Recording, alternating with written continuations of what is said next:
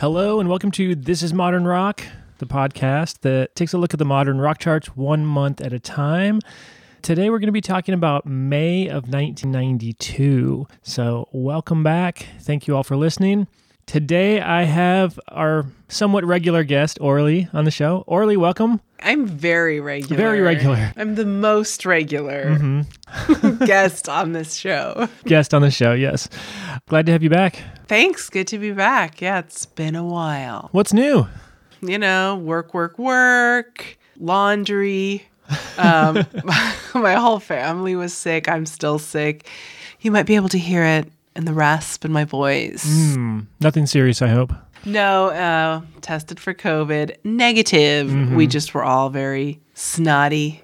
Mm-hmm. Yeah. Last snot. I was a little sick myself, Yeah. probably not COVID. No. I think this was the first time that I got sick in any serious way in two years. I was gonna say, I think it's like 22 months for me, which is close to two years. Yeah. Yeah, I- which is incredible. I feel blessed that it went that long. yes. I know it's weird, right? Like I used to get sick probably every four to six months, and since COVID hate hit, it. it's I been, know. it's been almost two years. I Yeah, know it's incredible. thank God for COVID. That's all I can say. oh my god, I'm sorry. I wash my hands a lot more too. then we got the masks on. I think I'm gonna keep the masks Yeah. going. I mean, there's no Indefinitely? reason not to wear a mask to the grocery store. It feels almost rude not to, Yeah, especially the produce is just like out there and open. yeah. I'm thinking about taking it even one step further. Uh-huh. I've invented something. It's a mask for your hands. These are called mittens. Well, I think they're going to catch on. Big time. It's May of 1992. Okay. How's 1992 been going? Have you been uh, following along with the show? like music wise? Yeah. Um, you know, there's some highs and lows. Yeah, I feel like it's still been more British and less grungy than I expected. Yes. hmm I think early grunge wasn't considered modern rock, it was just considered rock. Yeah, maybe. You know, maybe things haven't quite taken off yet. I know, but some might say that it's dead by 93. So That's weird, right?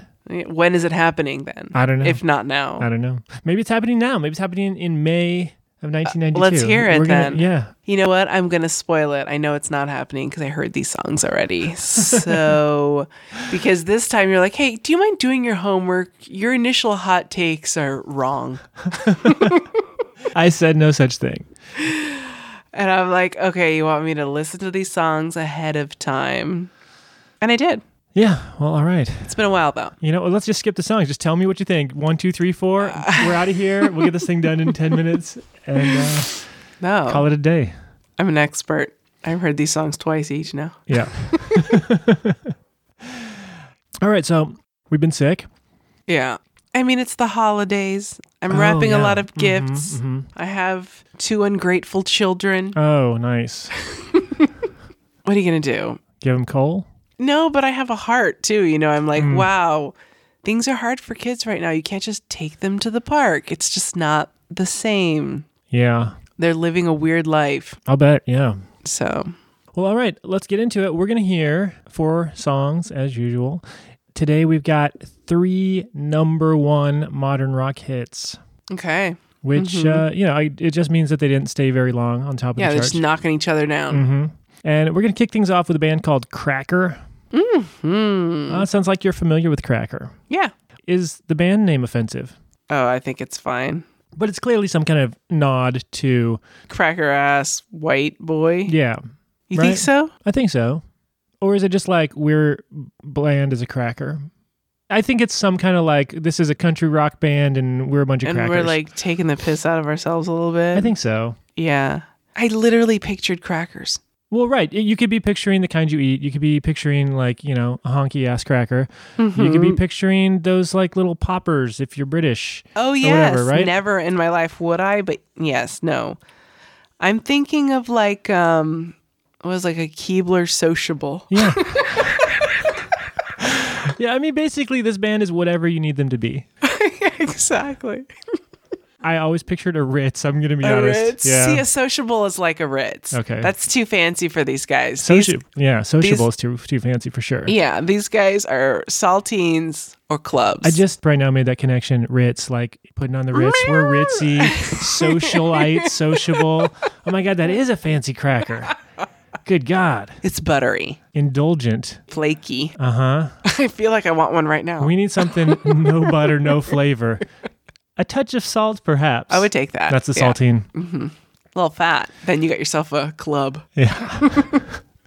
So, Cracker was formed in 1990 by childhood friends David Lowry and Johnny Hickman. Mm-hmm. And we've heard Lowry before, actually, because he's the lead singer of Camper Van Beethoven. They charted a few times. They had a number one modern rock hit with Pictures of Matchstick Men. Mm-hmm. After their last album, the band broke up, more or less. And so uh, he decided to start up Cracker. Okay. Cracker released their first album in 1992, and we're going to be listening to their lead single, Mm-hmm. which went straight to the top of the modern rock charts. And this is called Teen Angst, parentheses, What the World Needs Now. All right. And I, you know, I think the subtitle is probably. I think it's a pretty clear reference, actually, to the 1965 Backrack and David Yeah. song, uh, "What the What World the Needs." world- Yeah, Needs now. Take it home. I got it. Love. is love, yeah, Sweet love. yeah. Should we just listen to it? Sure. Let's do this. Here we go. Crackers, teen angst, what the world needs now. The world needs now is a new kind of tension. Cause the old one just bores me to death. Cause what the world needs now is another folk singer. Like I need a hole in my head. I don't know what the world may need, but a V8 engine's a good start for me. Oh my god, I love that classic ending. Feedback. Yeah, Yeah. that was good. That was good. I mean, I find that song totally enjoyable. Yeah. You know, it's kind of basic, but enjoyable. Also, before I did my homework, I I'd maybe heard that song once. It was like barely on my radar. Yeah, you know, uh, before I started doing this show, if you would have asked me about Cracker, I would have said, oh, yeah, they're that band that had that song Low and Get Off This. Yeah. And I would have guessed those were their only two hits. It's Mm-hmm. interesting to see that their biggest modern rock hit is actually this one. It's Oh, the- really? The only time they hit number one. That's funny. Yeah. But you know, we talked about Nirvana and grunge and Uh-huh. like wh- where are the American bands? Where's the grunge? And this These is guys are grungy. This is well, I don't know if I call this grungy, but I think the Nirvana influence is there. And I think it's there in the bigger, more prominent guitars, especially compared to Camper Van Beethoven. I think it's there in the title of Teen Angst. I think Teen Angst, even if it's intended in sort of a eye rolling kind of Uh-huh. tongue in cheek. yeah, that kind of way. I still think we're acknowledging Sure. the obvious teen angst of Nirvana and uh, all of the Nirvana fandom that's coming into the mainstream here. Yeah. So I think modern rock up to just about this point, it was almost entirely confined to college radio stations. And I think the music is starting to seep down into high school Yeah. range. And I think we're starting to see trends that appeal to high schoolers in a way that didn't Well, strictly appeal to college students. youngins bring energy. right. And like, you know, like when you think of all those like K-pop fans, it's those like teen girls that are totally obsessed. Mm-hmm. And that's where you're going to get like really interesting changes happening with music when teenage girls get behind it. And me, BTS for life. That was an incredulous look on my face. You're not buying it, huh? Mm-mm. Okay. Also, every time I'm like, I'm trying to say BTS, Mm-hmm.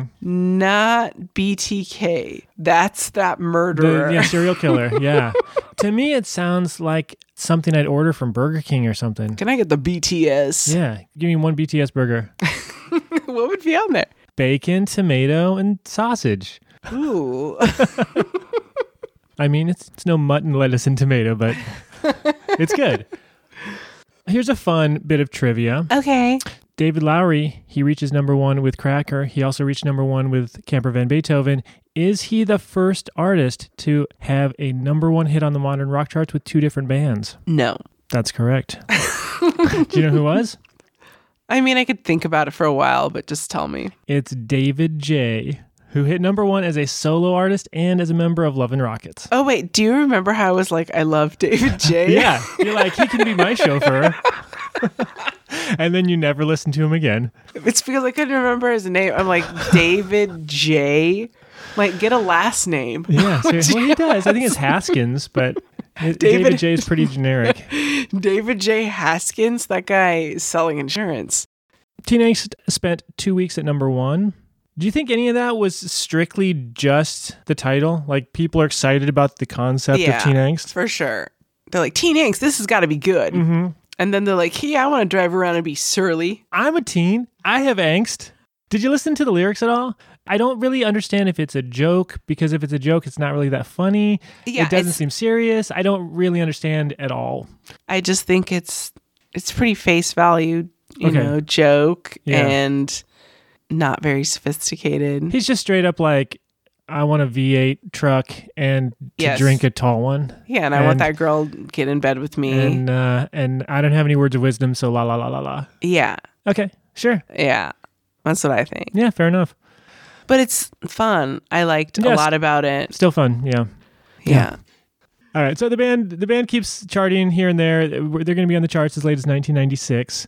It's been a few years since they put out an album, but they're still a band. They're still together. Okay. I was fortunate enough to see them uh, maybe a year before COVID hit, and I got to see Camper Van Beethoven open for them. That was a lot of fun. So what he was just on stage the whole time. Yep. Yep. That's fun. Uh-huh. Yeah, it was fun. It was a good show.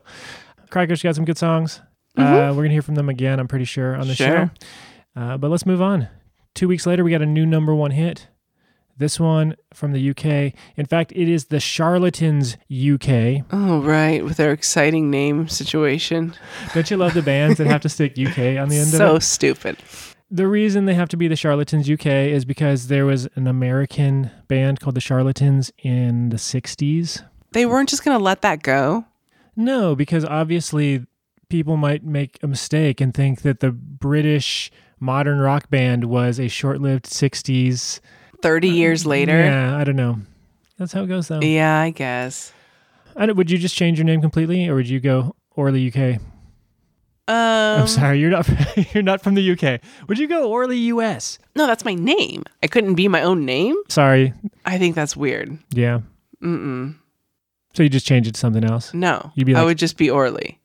And if they want to bring it, I'd say I'll see you in court. no one's called you Orly since 1963. okay. All right. My favorite one though is the beat. That band does not say the beat UK. That is either the English beat Oh, okay. or the Paul Collins beat. okay. I mean, that's kind of funny. That's an okay way to do it. The English charlatans. No, maybe that, that just sounds like they're a Charles Dickens villain yeah, or something. totally. Also, they're called the charlatans. Of course, they were going to get picked out. Yeah. All right. Well, enough about the name. Uh, this is an English band, obviously. They were formed in 1988 and they were very successful in the UK. All 13 of their studio albums have gone top 40. Whoa. They put seven songs on the modern rock charts. Whoa, whoa, whoa, whoa. four from their debut album. These guys are all over it. Yeah. All right, we're going to hear a song from the Charlatans UK's second album, Between 10th and 11th. That's the album name, Between 10th and 11th. Yeah, it's like platform nine and three quarters. Yeah. This is the debut single. It's called Weirdo, and it was the band's biggest hit in the US. This song was, at least in part, a response to the rise of Nirvana and grunge music in America. Okay. on their first album, they sound like they really, really, really love the Stone Roses Okay. to the point where it's almost embarrassing. And I actually like some of those songs quite a bit. Mm-hmm. I think they're good, but they sound like the Stone Roses plus an organ. Hmm. This is their attempt to be more direct, which, Okay. which is a description that they applied to grunge and Nirvana. So Direct. yeah, direct. Li- listen out for that. See if you can hear a more direct sound. Let's hear it. Here it is. Weirdo. Most of the time you are happy, you're a widow. And before the introduction ends, is someone feeling sorry for themselves? Look at your ugly shape. What are you talking for? Look at your ugly shape. That was, song was not for me. Here's the thing I only know it was influenced by Nirvana because I read an interview with them. Doesn't sound anything like Nirvana. Right. And I don't think it was like musically influenced by them. It's just like in terms of the They way really that they pushed approach- us to do this. But here's what I take away from it. When I listen to this song, it sounds darker than their earlier stuff. Hmm. And if I had not known otherwise, I would have thought that they had maybe been listening to some Nine Inch Nails or Oh, something like that. Yes, that I could hear. Because when I thought the Charlatans UK, I didn't think they were such a keyboard heavy band. Well, that's that's actually one of their defining features is they have an organist, Okay. and uh, it features heavily in a lot of their songs. organ? Yeah, I'm not talking like a Hammond organ. Yeah, Right, but this was like synth. It sounded like a lot of layered keyboard tracks. yeah. And then there's definitely something that sounded a little industrial. Yeah, I just, I guess I wanted more from it. hmm It was like, okay. It Yeah. Seemed predictable and a little wanky. I, you know, I thought it was fine. It's one of those songs where I guess I'm surprised that it hit number one. I think Mm-hmm. it's totally, totally fine as a number 10 hit. I think it's totally fine, like dancing to it in the club, but I'm not like, I want to put this on and listen to it. Yeah. I still like the Charlatans, though. I like their first album. I think it's cool. They The one go- where they sound exactly like the Stone Roses. Well, come on. I like the Stone Roses. But it's so it's like a Stone Roses B C list songs. Their best songs on that album are like B plus Stone Roses. Huh. Yeah. Yeah. But the band goes on to explore some other stuff. They at some point go Britpop and they've got some pretty solid Britpop songs Yeah, that I are actually thought- like really catchy and cool. I thought that that when I think of them, I think more Britpop. Mm-hmm. so they're going to do some of that and then they're going to kind of I don't know, go back and explore some more dancey rock stuff again. Yeah. And they've got songs throughout their career that I think are really strong. It's just this is kind of middle of the road charlatan singles for me. So it's surprising that it was their biggest hit in the US. You know, sometimes it's just a time and place Yeah, situation. absolutely. But um, I don't want to put them down, and I'm looking forward to hearing some other songs of theirs that I really actually like. Me too. Yeah, That guitar solo, and then it's like I could just. I was like, and then this is gonna happen, and it's like, meow, meow, meow, Yeah, and I could yeah. just feel. I could like everything that was happening. I was like predicting. All right. Well, the Charlatans UK, they're going to chart a few more times on the modern rock charts. They'll never have another number one hit over here. In the UK, they are not going to hit their commercial peak until 1997, at which point Interesting. Mm-hmm. they really blow up over there. They have a huge album. Well, good for them. and um, I don't think they've ever broken up. I think Still still, rocking. still going. 13 studio albums, most recently in 2017, keeping the dream alive. yeah. Hmm. Yeah. Guess what? We've got one more number one. Okay. Uh, and this is a band we've heard from before. This is XTC. Hmm. Uh, it's been a while since we heard from them, though. I think was it was the last time we heard from them back in season one, maybe with Maybe. Um, Mayor of Simpleton. Maybe. I'm not going to go over the whole history of the band because we've You already we've did heard that. some of their stuff before, yeah. But briefly, they were formed in 1972. Look at them go. They're geezers. The band is primarily Andy Partridge and Colin Molding. On this particular album, they brought in a new drummer to drum with them, and it is Dave Maddox of Fairport Convention. Mm-hmm. And so we're going to hear a song from their 12th studio album, Non Such. This is the band's third double album. Third double album. They just can't stop writing songs. They, well, I mean, yeah, it's kind of intense actually picking up some XTC and you're like, oh, 17 songs. Okay, let's let's jump into this. Uh huh. Yeah. You have to be committed. So weird how being a fan is like that. It does make it tough when you're trying to get into a band after the fact. Uh-huh. Because if you're into XTC like starting in 1972, you Yeah, know, just 17 take it as it songs, comes. It's not so bad. You go like, oh Right. yeah, I can get I'll 17 absorb songs this. Uh-huh. every year or 2 But when you're trying to dig into the back catalog, Whew. yeah, it's something. I bet. The first single off the album was called The Disappointed, and it was the band's final top 40 in the UK. It did not chart on the modern rock charts, though. Actually, caveat there Let's hear it. the Crash Test Dummies actually covered the song we're going to hear today uh, for the Dumb and Dumber soundtrack. Hmm. Oh my God, I probably know that version. That one went to number 30 in the UK. So, in some sense, they did have a later top 40 hit, but it was a, a It's not co- them. it was a cover of their song. Yeah. Yeah. Uh, and by the way, if that sounds hilarious to you, don't bother looking it up because the Crash Test Dummies version is being sung by Ellen Reed, not the uh, the dude with the low voice. Who's Ellen Reed? She's a band member of Crash Test oh, Dummies. the low voice dude's not singing it. he sings most of their songs, but she sings songs on occasion. So I was I was really looking forward to that. Look, I go, I got to hear this. Yeah. Uh-huh. Peter Pumpkinhead. Yeah. Yeah, but no, no such luck.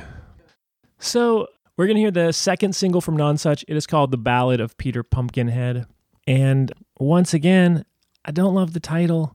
I am actually a really big XTC fan. I love so many of their songs, Uh huh. but some of the titles Bad sound names. Uh-huh. like they sound like nursery rhymes. They sound like kiddie songs, and it, it's a turnoff for me. I get it. Yeah. Anyway, here it is. XTC's The Ballad of Peter Pumpkinhead. But he made too many enemies. All the people who would keep us on our knees.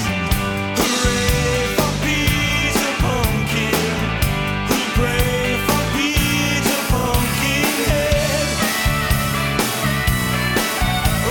Oh my. First of all, Mm-hmm. I already said how I I don't like the title. I It's don't- pretty silly. I don't really care for the lyrical. I mean, content. he says Peter Pumpkinhead like 10 times. yeah, but this is really strong songwriting. You can feel the craftsmanship here. Uh, Definitely. I mean, Yes. there's good bass lines. There's good guitar runs. It's memorable. The vocal harmonies are cool. yeah, I agree with all of that. Though it reminded me a little bit of like Squeeze at this time 90s Squeeze versus 80s Squeeze. And like you guys, you have it. You definitely have it because you've had it and you can't ever really get rid of it, Uh huh.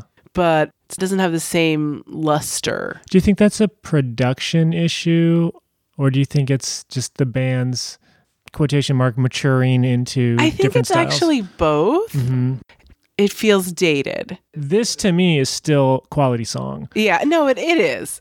but i mean i would totally be happy if they just changed all of the lyrics The lyrics are bad. as far as i can tell this song is basically about jfk and- Oh. and maybe jesus which like Huh. in 1992 i mean how topical I know.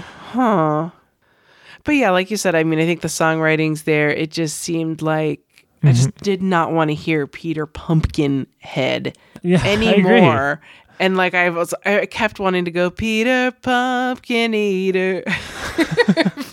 he had a wife and he couldn't keep her It wouldn't be much sillier. Yeah, I totally agree. I totally agree.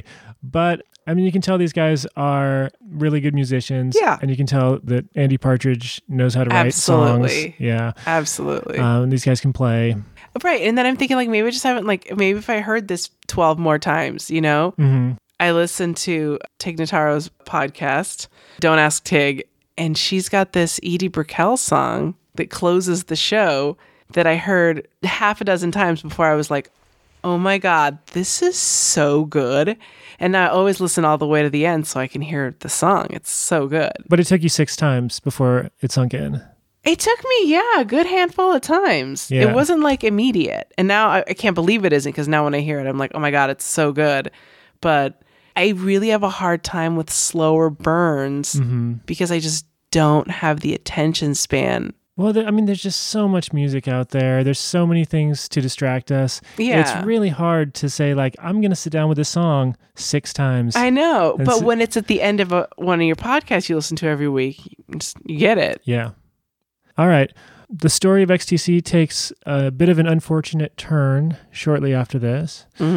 After this song, the band released one more single, Wrapped in Gray, and their record label sold it almost immediately. So, as far as I understand, there's about a thousand copies of the CD that exist out in the world, and that's it. Why would they pull it? I don't know, but the band was very unhappy about it. And then they went into seven years of record label hell Oh, where the record label wouldn't let them put out the album they wanted to do. I can't believe that they can do that. Yeah. It's awful. And I think their contract was really bad where, the, where the Right. record label got all the rights to all their songs and they didn't want that. Disgusting. Yeah, and so they didn't put out a follow up album until 1999, which at that point it's a completely different. The world is different. They're different. Yes, I mean, everything. I, can't. Can you imagine young people clamoring for new XTC albums in 1999? Mm-mm. So They missed the boat. yeah. And I'm especially sad because, uh, from what I read, the album they wanted to release back in 93 or so, it was a tribute to bubblegum pop, but all of the songs were sexually suggestive. Oh well, I, I'd listen to that. so we missed out on that one. The Mm-hmm. world has been deprived. Obviously, Yeah, but that, that was XTC. All right, we've got one more band we're going to listen to. I got to say, I'm kind of shocked by this that we've heard three number one songs that I would say are not super well known songs at this Uh-huh. point. And we have to go all the way down to number six to hear Red Hot Chili Peppers Under the Bridge. yeah. Weird. Very weird. Yeah, we're going to be hearing Under the Bridge. This is the second single from the Chili Peppers' fifth studio album, Blood Oh my God, I Sugar get to- Sex Magic. I get to be on both of the Chili Peppers. Oh yeah, you're, episodes. Mm, Yeah, you're my official Peps super fan. I'm so excited to see them next year. Oh, unless the pandemic takes us out Uh, fully. yeah. No leaving your house ever again. Under the Bridge hit number two on the Hot 100. So this was a big pop crossover hit, and it was held off the top spot by none other than Crisscross Jump. Jump. Mac Daddy make you. They're the miggity miggity miggity back. Yeah, so Daddy Mac. What are you gonna do about that? Yeah. Under the Bridge was very different than what the Peps I know. had done up to that point. Right, this is a big Yeah. departure. Anthony Kiedis, lead singer of the, of the Red Hot Chili Peppers, he mostly did rapping, talking. y- Yeah. you know, and there were some songs where he kind of sung a little bit, but this is for the most part straight up singing, Yeah. and it's kind of a ballad. Yeah. It was a risk, and it was a departure. And it works so well for them. They're like, you know what, Coneheads, we're going to do it again. well, that- that's absolutely true. Yeah. And we'll get there.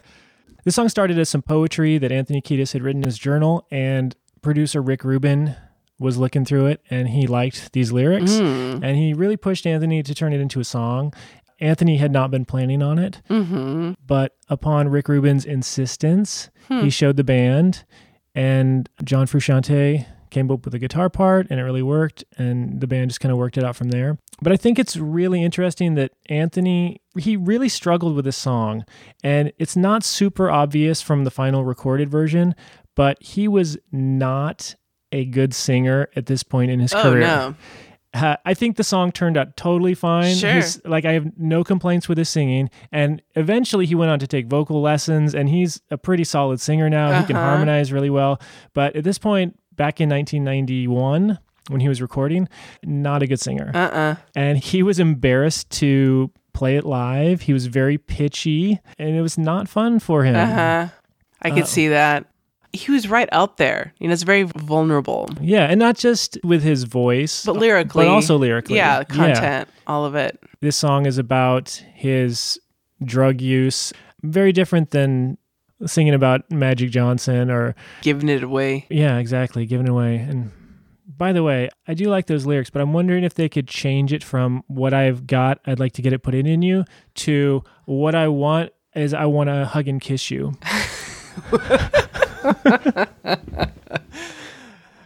Yeah, one other thing to note is the band played Under the Bridge on Saturday Night Live in 1992, and this is a notorious performance.